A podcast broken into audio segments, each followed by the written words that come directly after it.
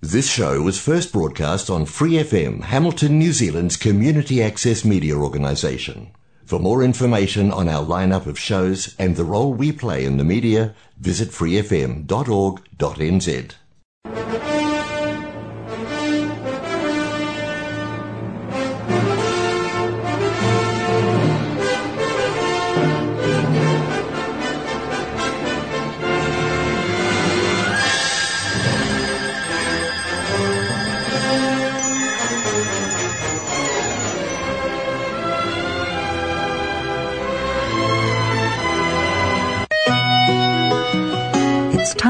for Gospel and Scripture with Brother Len on Golden Guide. As the world looks upon me as I struggle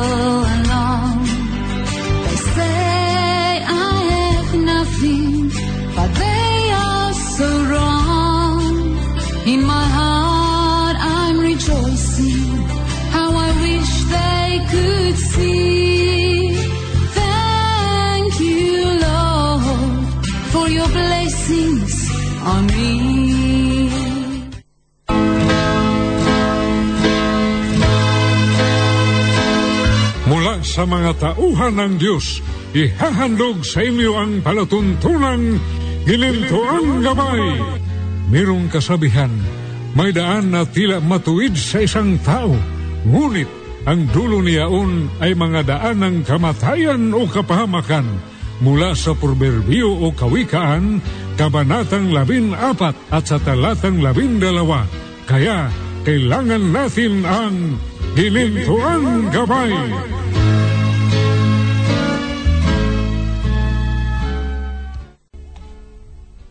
Mga kaibigan at mga kapatid, magandang umaga sa inyong lahat. Salamat sa Panginoong Diyos. Nandito na naman tayo sa ating palatuntunang gilintuang gabay at ang kapangyarihan ng katotohanan. Dito sa eh, English Golden Guide.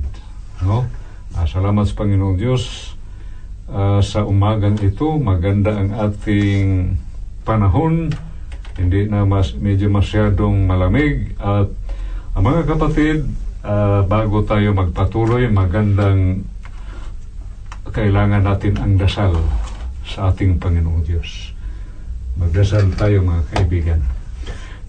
Panginoong Diyos, salamat sa umagang ito. Salamat sa pagpapala mo sa aming lahat, mga Pilipino dito sa New Zealand at sa aming mga mahal sa buhay doon sa Pilipinas at sa ibang bansa uh, nandoon din ang aming mga mahal sa buhay. Panginoong Diyos, sa umagang ito, salamat sa banal na Espiritu ang siyang magliwanag sa aming kaisipan upang maintindihan namin ang iyong salita na aming babasahin mula sa banal na aklat na tinawag namin Biblia. Panginoong Diyos, salamat na mayroong mga kaibigan at mga kapatid nakikinig ngayon, nakatune in dito sa Plains FM 96.9 sa kanilang mga cellphones o radyo man, Panginoong Diyos. Salamat, pagpalain mo kami at mag-bless ka sa mga awit o sa mga salita mo na aming babasahin sa banal na aklat. Panginoong Diyos, wala kaming magagawa kung wala ang iyong tulong. Ama, ito aming dalangin sa pangalan na iyong bugtong nanak na aming tagapagligtas, aming Panginoong Heso Kristo. Amen. Ah, sorry, may nalayo pala tong microphone mga kaibigan. Dito medyo hindi ko napansin. Ah, bago ako magbabasa o meron tayong itugtog o play na ah, awit makalangit mga kaibigan, ah, binabati ko ang lahat nating mga ah, kaibigan at mga kapatid sa panampalataya sa ating Panginoong Heso Kristo na hindi lang ma-mention ang malahat ng pangalan, maubos ang ating oras. Meron lang akong ibanggit, ilan lang, si kapwa manggagawa Anthony Sorilia, no? At uh, Brother Emerson Reyes, uh, Sister Rosilene Arabis at lahat Binabati ko kayong lahat mga kaibigan at salamat sa Panginoong Diyos. At bago tayo magpatuloy, pakinggan muna natin itong magandang awit tungkol sa kaharian ng Panginoong Diyos. Ang title nito, nakalimutan ko lang ang singer nito, Russian. Ang singer niya, pinutol ko lang yung uh, Russian version pero meron sin Tagalog. Maganda rin pakinggan mga kaibigan. Uh, pakinggan natin ang title Langit na Tahanan. Ito mga kaibigan.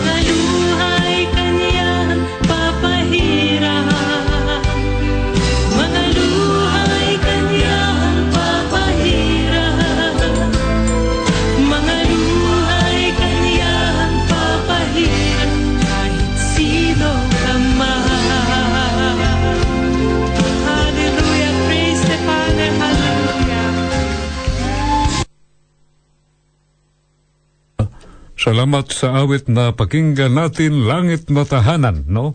Mayroong mga luha papahiran ng ating o ng ating Panginoong Diyos na hindi uh, kahit doon na sa kariyan ng Diyos, medyo malungkot ka, ka, malulungkot ka kasi kahit doon ka, naliligtas ka at maaring uh, makatira ka sa karyan ng Diyos pero kapag hindi mo may kasama ang iyong mga mahal sa buhay dahil hindi sila nakikinig sa magandang balita at hindi sumunod, hindi ginawa ang kalooban ng Diyos sa kanilang buhay na hindi sila maaring makapasok sa kaharian ng Diyos.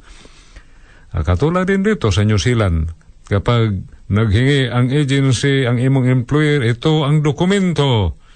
Apat, at hindi mo binigay, wala kang pagsikap, pagsisikap na ma-meet ang lahat ng requirements na hindi ka makapasok dito. Itong nakapasok dito, na-meet ang lahat ng requirements sa agency, sa immigration dito sa New Zealand at sa employer, no? Na nandito na tayo. At sana mayroon ka pang pangarap na hindi lang dito ang puntahan natin, kung hindi doon din sa karya ng Diyos. Na huwag kang matakot, tayong lahat ay merong katapusan. At bago tayo babawian ng buhay sa hiniram nating buhay sa Panginoong Diyos, magandang gawin natin ang kalooban ng Diyos upang karapat dapat tayo.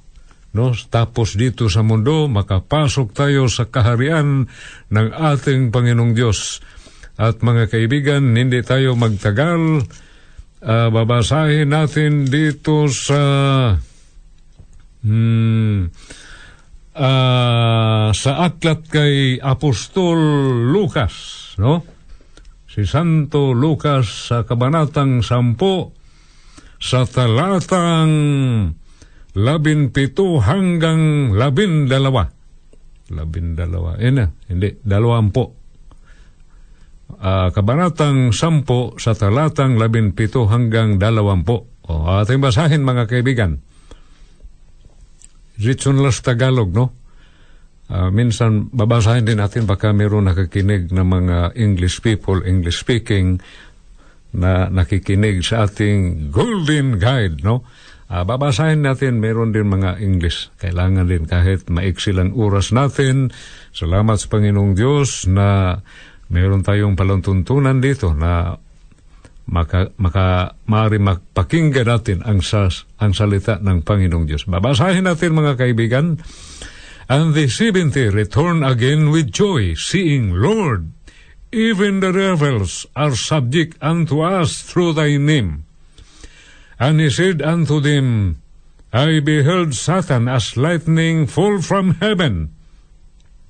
Behold, I give you power to tread on serpents and scorpions, and over all the power of the enemy, and nothing shall by any means hurt you. Notwithstanding in this rejoice not that the Spirit are subjects unto you, but rather rejoice because your name are written in heaven, sa ating Tagalog. At nagsipabi, nagsipagbalik ang pitungpo na may kagalakan na ngangagsasabi, Panginoon, pati ang mga demonyo ay nagsisisuko sa amin sa iyong pangalan.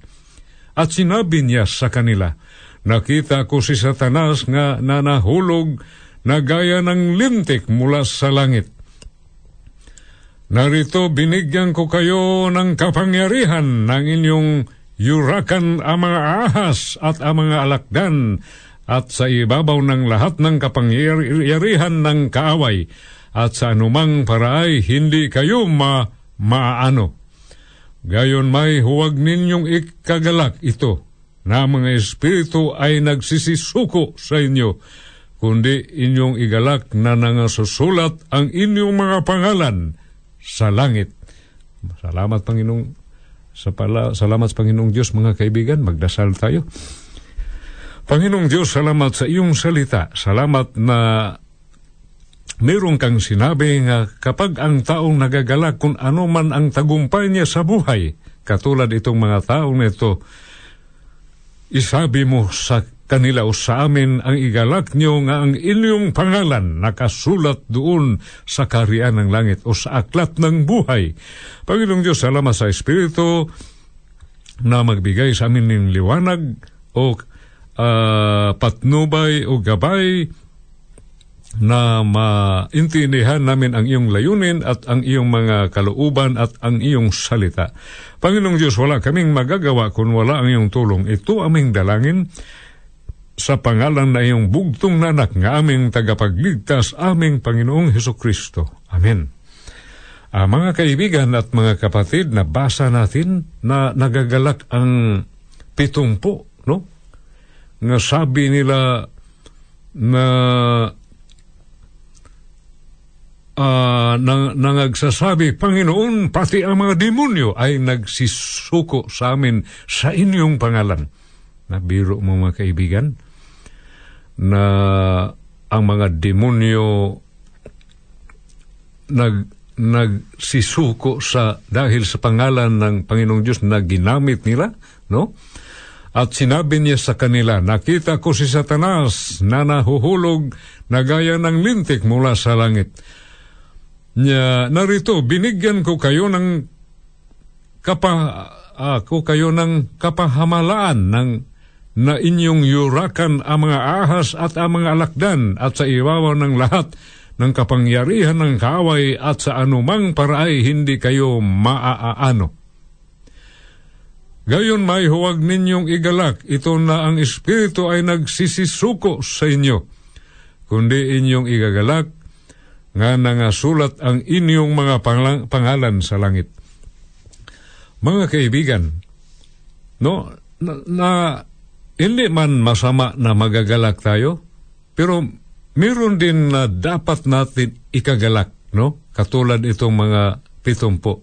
Nagalak, nagagalak, nagalak sila na sinabi nila nga nagsisuko ang mga demonyo, no? Ginamit nila ang pangalan ng Panginoong Diyos. At merong sinabi ang Panginoong Diyos, kung kahit anong tagumpay mo sa buhay, nagagalak ka, nandito ka sa New Zealand, marami ka ng pira, no? na mabibili mo na ang lahat ng mga bagay na gusto mo nga mabili, pagkain na gusto mong kainin, no? O mga bagay na gusto mong gawin dahil magamit mo ang iyong pira. Nagagala ka. Nandito na ang mga mahal mo sa buhay, no? Ang iba, dinala nila ang pamilya dito sa uh, New Zealand. Nagagalak. Ah, hindi yan mali. No? Pero merong sinabi ang Panginoong Diyos, kapag nagagalak ka man, merong pang isang bagay na kailangan mong matutuwa ka, kaibigan at mga kapatid. Mga kaibigan, ah, balikan ko sandali. Bago tayo nagpunta dito sa New Zealand, mayroong mga requirements, kahit ano na lang, mga mahirap at salamat na meet at nandito na tayo, ang iba. Ang iba na hindi na meet, hindi sila qualified, na wala sila dito. No? Mga kaibigan, ang kaharian ng Diyos ay pinakamagandang lugar. No? Pinakamagandang lugar na dapat nating pangarapin nga mapuntahan din natin. Bago tayo nagpunta dito sa New Zealand, nang, nangarap tayo nga makapunta dito. At salamat sa Panginoon Diyos, binigay at nandito na tayo sa New Zealand. At mga kaibigan, maraming mga taong nangarap magpuntas Amerika, magpuntas Canada, magpuntas Australia, magpuntas Switzerland at iba pang mga magagandang bansa na pinangarap sa mga tao, pero kapag walang pangarap nga makapasok sa karian ng Diyos, na malaking problema sa huling araw, mga kaibigan at mga kapatid. Hindi masama nga mangarap tayo magpunta sa uh, ibang bansa, pero ang mahirap din kapag ikaw wala ka ng pangarap na sa huling araw, meron man tayong katapusan nga makapasok tayo sa karian ng Diyos, no? mga kaibigan at mga kapatid. I-balance natin, no? Kung paano tayo nagsisikap, magpipilit na makapunta sa iba't ibang bansa, sana din yun ang gawin natin, mga kaibigan at mga kapatid. Na yung sinabi ko na hindi man masama, hindi masama na mangarap tayo magpunta sa iba't ibang bansa.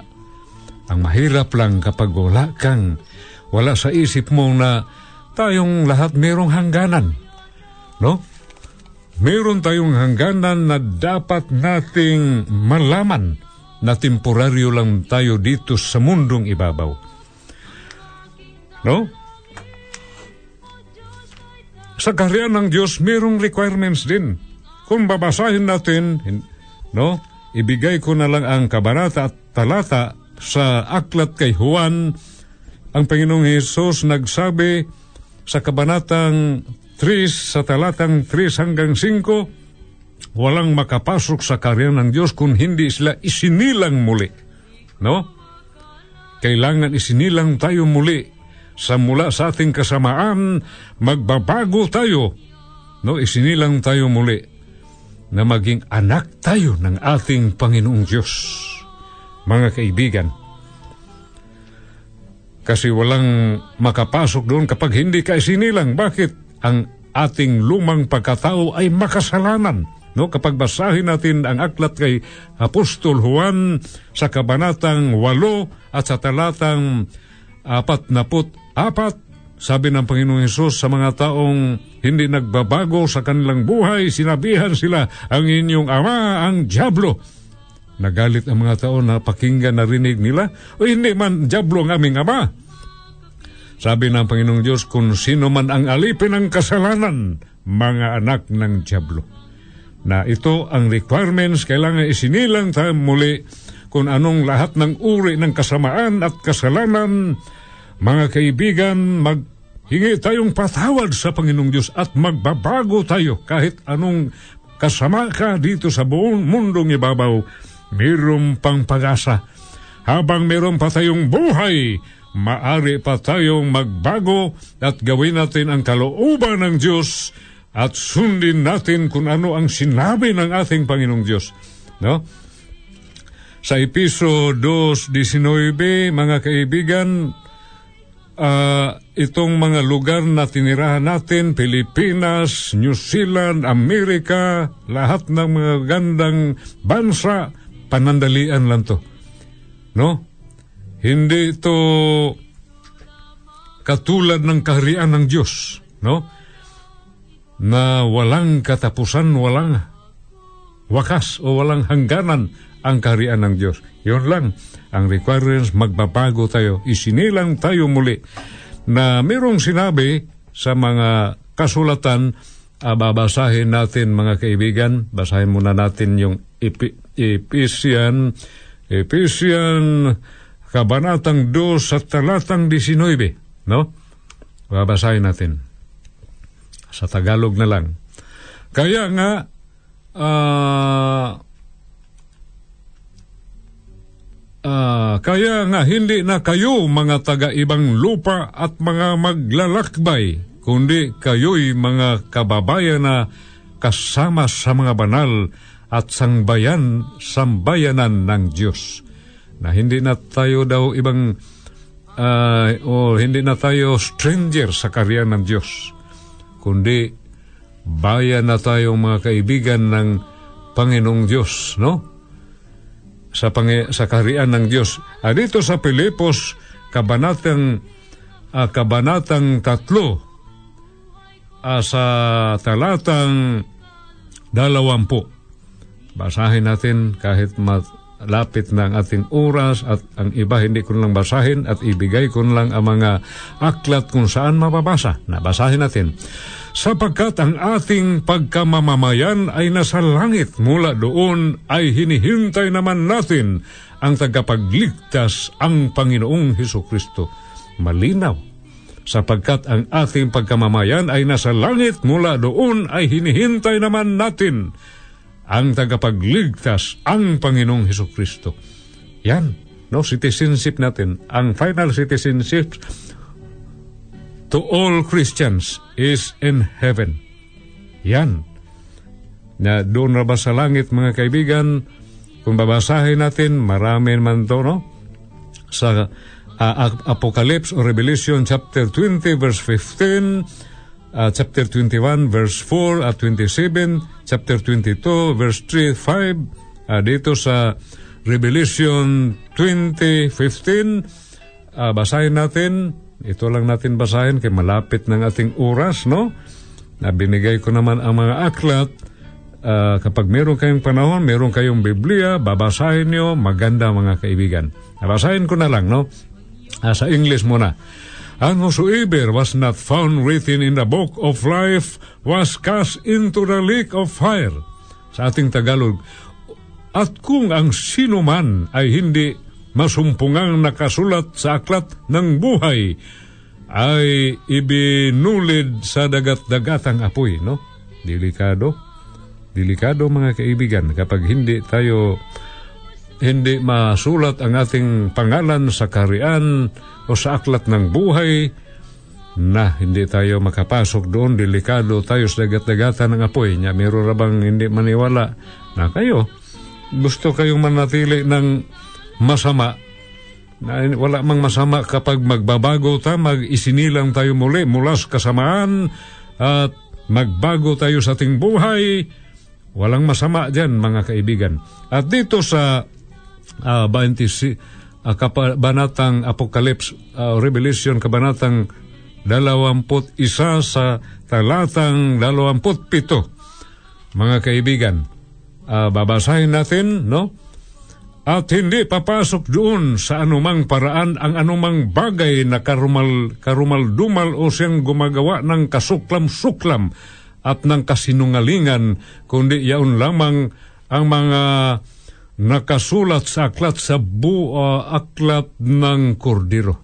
Na malinaw, nabasa-basa na natin kung sino ang makapasok sa karian ng Diyos. Sana mamit natin ang requirements mga kaibigan, kung ikaw ay nanatili pang masama, hindi pa huli ang lahat. Ito ang panahon, magbago na tayo, isinilang tayo muli. Kasi mayroon pa tayong puntahan ang karyan ng Diyos. Sana uh, ma-meet natin ang requirements sa Panginoong Diyos. Libre, wala tayong bayaran, walang pira nga ma-involve, makapasok tayo sa karyan ng Diyos. Yun lamang na magbabago tayo at at gawin natin ang kalooban ng ating Panginoong Diyos. Mga kaibigan, magdasal tayo sa mensahe na pakinggan natin. Panginoong Diyos, salamat sa iyong kabutihan, salamat sa banal na Espiritu na magpalala sa aking mga kaibigan at mga kapatid sa mensahe na pakinggan namin. Panginoong Diyos, wala kaming magagawa kung wala iyong tulong. Ito aming dalangin sa pangalan ng aming Panginoong Heso Kristo. Mga kaibigan, dito naman nagtatapos ang ating palatuntunan. Sana pagpalain tayo ng ating Panginoong Diyos. Amen.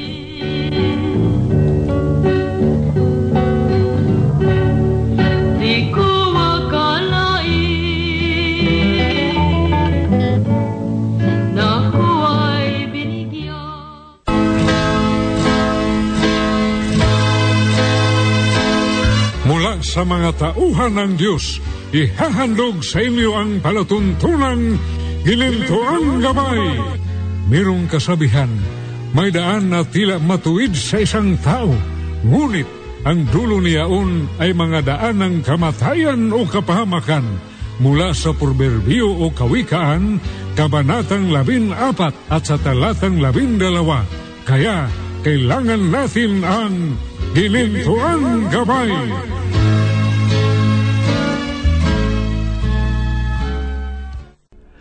Mga kapatid, mga kaibigan, salamat na naman sa linggong ito at salamat sa Panginoong Diyos nagbigay sa atin ng kalakasan at salamat ng ating mga kaibigan at mga kapatid na subaybay sa ating palatuntunang ginintuang gabay at ang kapangyarihan ng katotohanan.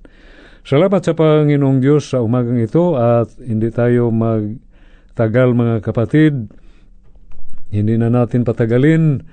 Uh, babasahin na naman natin dito sa aklat ni Santos o Santo Matthew sa kabanatang pito at sa talatang uh, isa hanggang dalawamput tatlo. Pero mas maganda mga kapatid, uh, babasahin natin sa English. Nandito naman tayo sa New Zealand. English speaking man dito at ihaluan natin. At sorry na medyo ang ating English crooked pa at ang Tagalog din baluktot at salamat na makaunawa ang ating mga kapatid at mga kaibigan. Cebuano naman tayo mga kaibigan at salamat na makabigay din ng mensahe sa inyo ah, hindi lang katulad sa ibang fluent, masyadong fluent sila sa English at sa Katagalog. At uh, salamat sa pag-unawa sa ating mga kapatiran na mayroong pag-ibig sa Diyos na kahit baluktot o crooked ang English pero salamat sa Panginoong Diyos pag-unawa sa mga kapatid na uh, talagang iniibig ang Panginoong Diyos. Ako ang li- inyong lingkod na uh, kahit papaano gusto ko din makabigay ng mensahe sa inyo mga kapatid. At uh, babasahin na natin sa English lang muna pagkatapos ating dasal ang ating Tagalog mga kaibigan at mga kapatid. Babasahin natin sa ma, in the Gospel of St. Matthew chapter 7 verse 21 up to 23. Not everyone that saith unto me, Lord, Lord, shall enter into the kingdom of heaven, but he that doeth the will of my Father which is in heaven. Many will say to me in that day, Lord, Lord, have we not prophesied in thy name? And in thy name have cast out devils? And in thy name done many wonderful works? And then will I profess unto them, I never knew you. Depart from me, ye that work iniquity. So, magdasal tayo mga kapatid. Panginoong Diyos, salamat sa umagang ito. Salamat na naman sa minsay na mapakinggan namin. At salamat na itong binasa namin na makabigay sa amin ng pansin na kailangan malaman namin bakit tinakwil mo ang mga taong tumatawag sa inyo at nagsabi ka na ang makapasok lang sa iyong kaharian ang mga taong gumawa sa kalooban ng iyong Ama. Panginoong Diyos, salamat sa banal na Espiritu na magbigay ng liwanag sa aming kaisipan upang maunawaan namin kung ano ang ibig sabihin mo na sa huling araw marami ang magsabi sa iyo at tumatawag sa iyo, Panginoon, Panginoon. At uh, magsabi ka na hindi mo sila kilala. Ang kilala mo lang ang mga taong nagawa o gumawa ng sa uh, kalooban ng iyong Ama. Panginoong Diyos, wala kaming magawa kung wala iyong tulong, ito aming dalangin. Sa pangalan ng aming Panginoong Heso Kristo. Amen.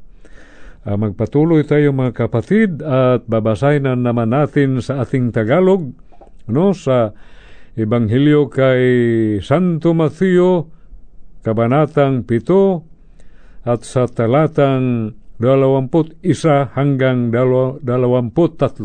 Nabasahin natin. Hindi ang bawat nagsasabi sa akin, Panginoon, Panginoon, ay papasok sa kaharian ng langit, kundi, kundi, kundi ang gumaganap ng kalooban ng aking Ama na sa langit.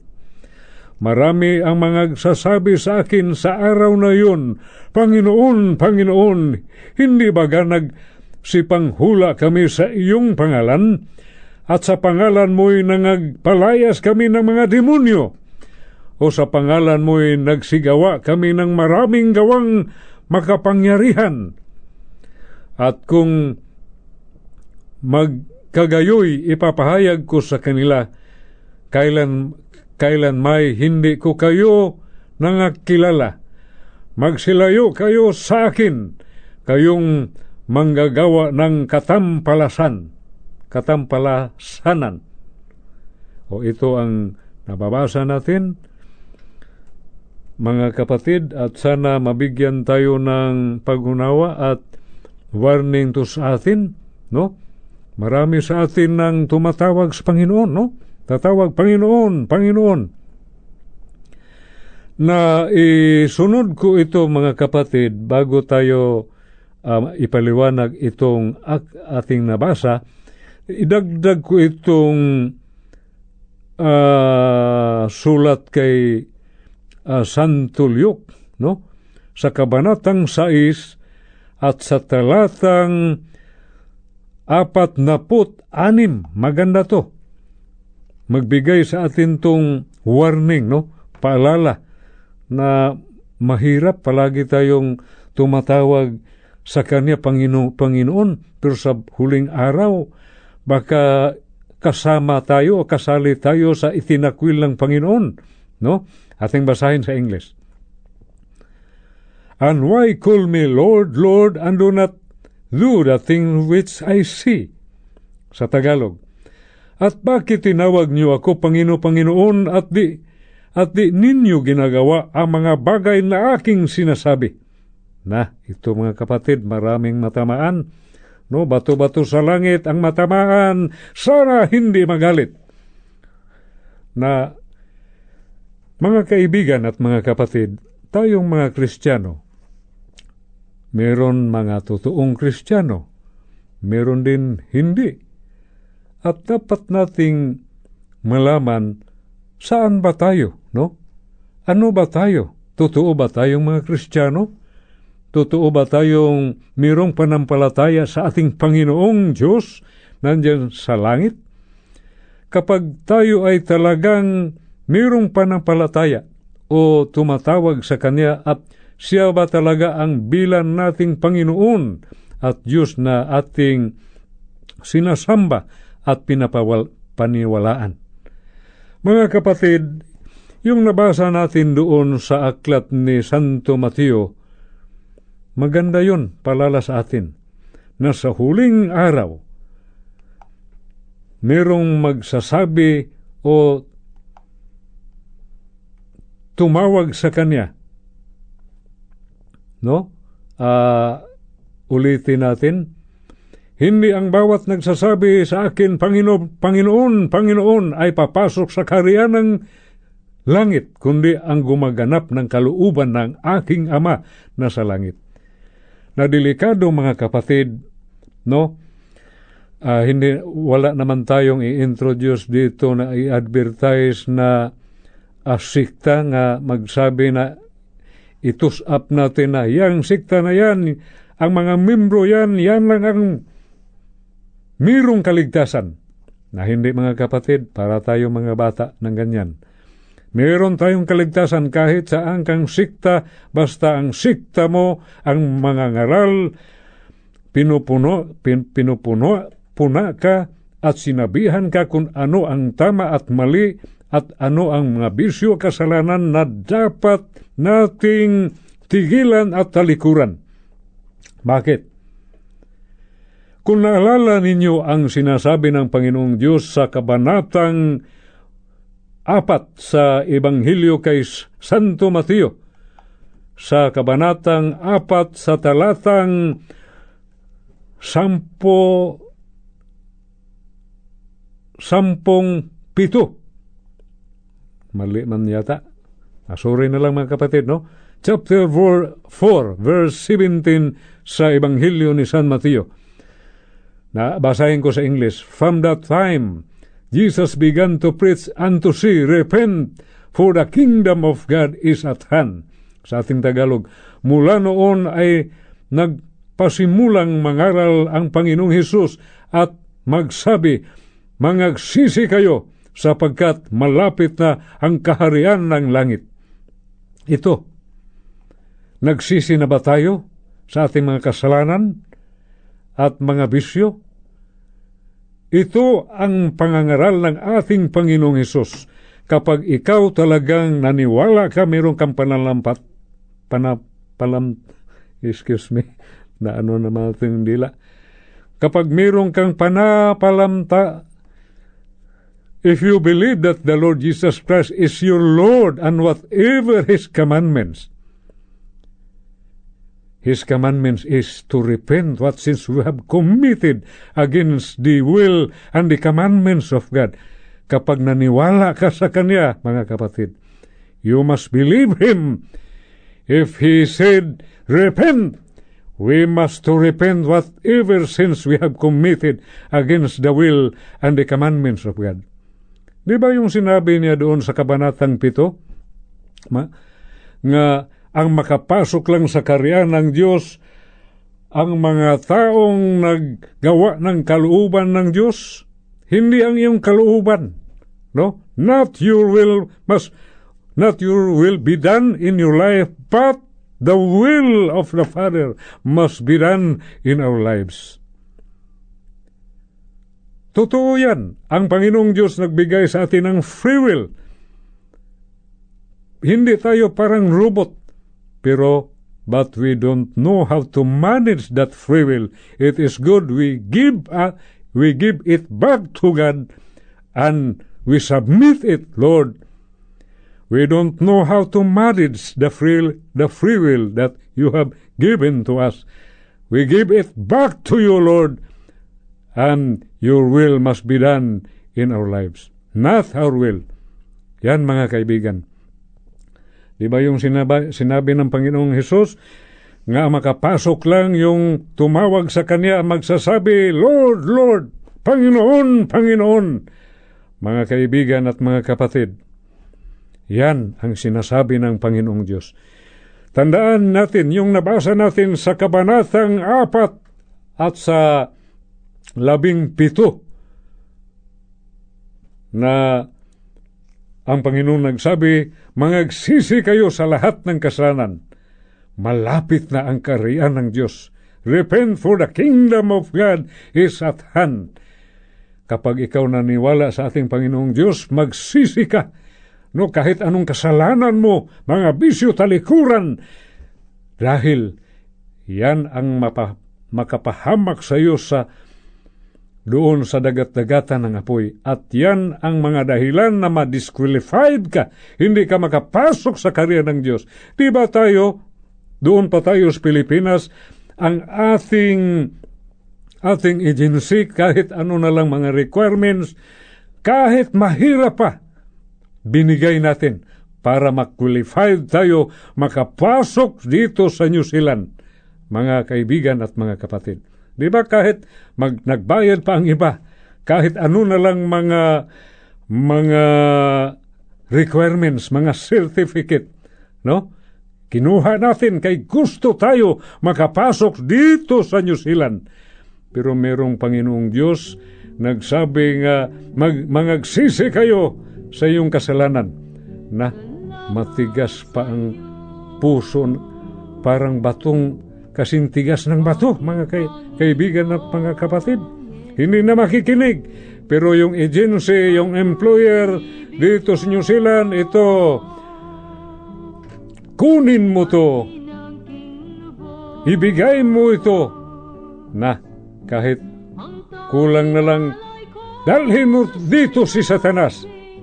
Kapag yan ang utos, baka dalhin natin si Satanas para upang ma ma-meet ang requirements ng atong employer pero hindi naman ganyan no?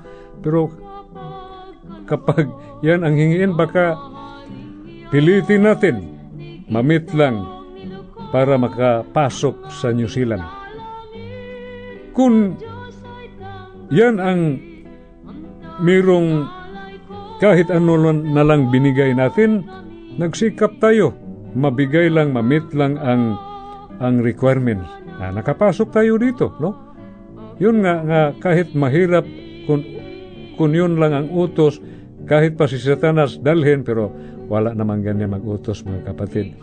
Uh, uh, example ko lang nga kahit mahirap, pilitin natin na dalhin natin upang ma-meet natin at uh, mabigay natin kung ano ang requirements ating employer. Na, tingnan natin, uh, tingnan na, uh, nakita na natin, nandito na tayo, no? Yun lang, ang Panginoong Diyos nag-require sa atin upang ma-qualified tayo na makapasok sa kanyang kaharian. Yan lang. Walang bayad. No? Tigilan mo lang at talikuran ang lahat ng kasalanan, makapasok ka na sa karya ng Diyos. Hindi tayo maniwala ha, na mayroong sikta na magsabi, dito kayo uh, magpaanib kayo dito, maging membro kayo dito, 100% your souls will be will be saved. Ang iyong kaluluwa mayroong kaligtasan kasi ito lang sikta ang ang bigyan ng buhay na walang hanggan at uh, ito lang ang iligtas ng Panginoong Diyos na hindi tayo maniwala ng ganyan mga kapatid at pagkatapos ang mga ngaral ah, hingi ng hingi ng pira. Ginawa na lang pirahan ang mga taong umanid na kahit yung sinasabi ko kahit anong sikta ka pa ba sa Christian lang at ginawa mo ang kalooban ng ating Panginoong Diyos nagsisi ka tin, tinigilan mo at tinalikuran mo ang lahat ng kasalanan, yan ang isa sa mga requirements na mag-qualified tayo makapasok sa karian ng ating Diyos. Yun lang mga kapatid. No? Yan ang isa sa mga requirements. Ah, ah, balik tayo yung requirements di, bago tayo nakapunta dito sa New Zealand, lahat kinuha natin. No, nakikinig tayo. Kahit mahalik, mahal, malaki pang halaga ang ibang mga agency humingi na uh, lina, lumabag sa agreement sa Pilipinas at saka New Zealand na wala na dapat sanang mga uh, placement free pero sige lang, salamat na las Panginoong Diyos, nakapunta tayo dito. Ibig sabihin, gusto nating makapasok dito sa New Zealand, yun din sana nga gusto tang makapasok sa huling araw sa kahariang ng Diyos. Pero ito ang palala sa atin, hindi lahat ng tumatawag at magsabi sa Kanya, Panginoon, Panginoon, na hindi sila makapasok kapag naniwala ta yung pangangaral sa ating Panginoong Diyos, nagsabi siya, mangagsisi kayo sa lahat niyong kasalanan. Kapag maniwala tayo at sundin ang sinabi ng ating Panginoong Diyos, mga kapatid, makapasok tayo sa karian ng ating Panginoong Diyos. Kahit mahirap pasukin, mapasok natin yan dahil sinunod natin ang sinasabi ng ating Panginoon, Jesus. Sinunod natin siya. Yan ang dahilan na uh, kahit mahirap papasukin, pero mapasok, map, mapasok, makapasok tayo sa karian ng ating Diyos. Dahil sinunod natin ang sinabi ng ating Panginoong Diyos. Kapag sinunod natin ang sinabi niya, Mga kapatid, makita sa Panginoong Diyos na tayo ay ay handang sumunod sa kanyang sinabi, yan, bigyan ka ng ganting pala sa Panginoong Diyos. Hindi ginto, hindi maraming pira kay maraming magnanakaw, ang buhay na walang hanggan, ibigay sa ating Panginoong Diyos yan na walang magnanakaw nga makanakaw ng ganyan. Pero si Satanas pwedeng nakawin yan. No? Magsabi siyo, huwag kang maniwala. Hindi yan totoo. Magpatuloy ka sa iyong bisyog kasalanan. Diyan ka masaya. Na, mga kapatid, huwag natin pakinggan si Satanas ang pakinggan natin ang ating Panginoong Hesus upang makita niya na tayo ay mayroong pag-ibig sa Kanya at tunay tayong uh, umiibig sa Kanya, mga kapatid. Sana naintindihan natin ang ating mensahe ngayon na sundin natin ang utos ng Panginoong Diyos at gawin natin ang kalooban ng Diyos at ibalikan ko sandali yung uh, sulat kay uh, San uh, San Lucas mga kapatid. Balikan natin yung kabanatang apat sa talatang labin pito no? Nga sabi ng Panginoon nga uh, bakit tinawag niyo akong Pangino, pang, Panginoon, Panginoon? Pagkatapos uh, pagkatap uh, dito sa kabanatang anim pala mga kapatid, mga kaibigan at sa uh, talatang apat na put anim. Mabasahin ko ulit. And why call ye me Lord, Lord, and do not do the things which I say? At bakit tinawag niyo akong Panginoon, Panginoon, at ninyo ginagawa ang mga bagay na aking sinasabi? Sana mga kapatid, naintindihan natin kung tinawag natin siyang Panginoon, Panginoon, sundin natin ang sinasabi niya.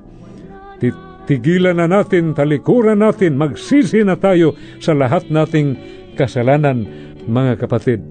No? Ang ating mga boss, mga employer natin, di ba, kung anong utos nila, sinunod natin, di ba? Bakit? Natakot ka nga papauwiin sa Pilipinas. Pero na'y Panginoon na mas kapangyarihan pa sa lahat ng mga employer na wala nang takot ang tao, ang Kristiyano na na hindi niya uh, naintindihan kung ano ba talaga ang Kristiyano. Ang Kristiyano ay mga taong sumunod kay Kristo. Kung ano ang sin- sinabi ng Panginoon, handa silang magsumunod kung ano ang utos at ang kalooban ng Ama.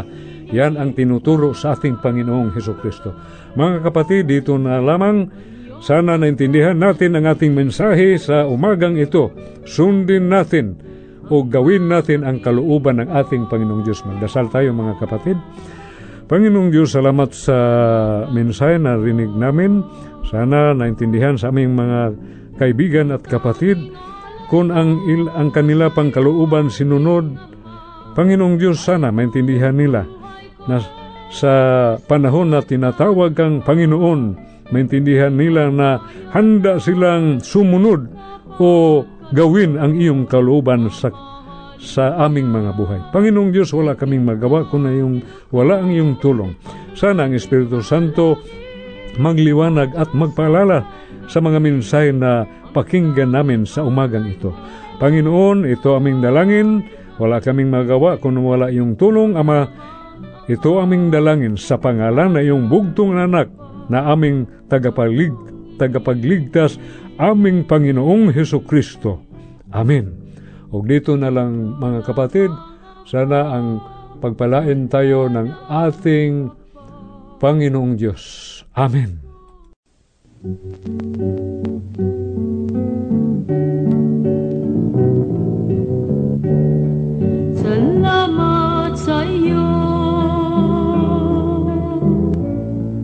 aking Panginoong Jesus. Ako'y inibig mo at inangking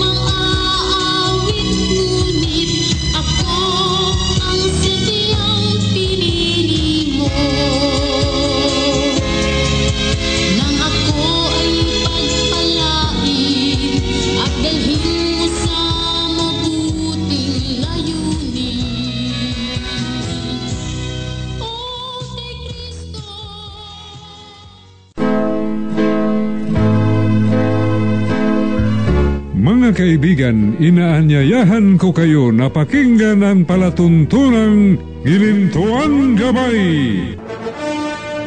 at ang kapangyarihan ng katotohanan dito sa Free FM 89.0 kasama ang lingkod, kapatid Lin Mangangaral, tuwing linggo sa ika-anim hanggang pito ng gabi at maraming salamat po sa inyong pakikinig.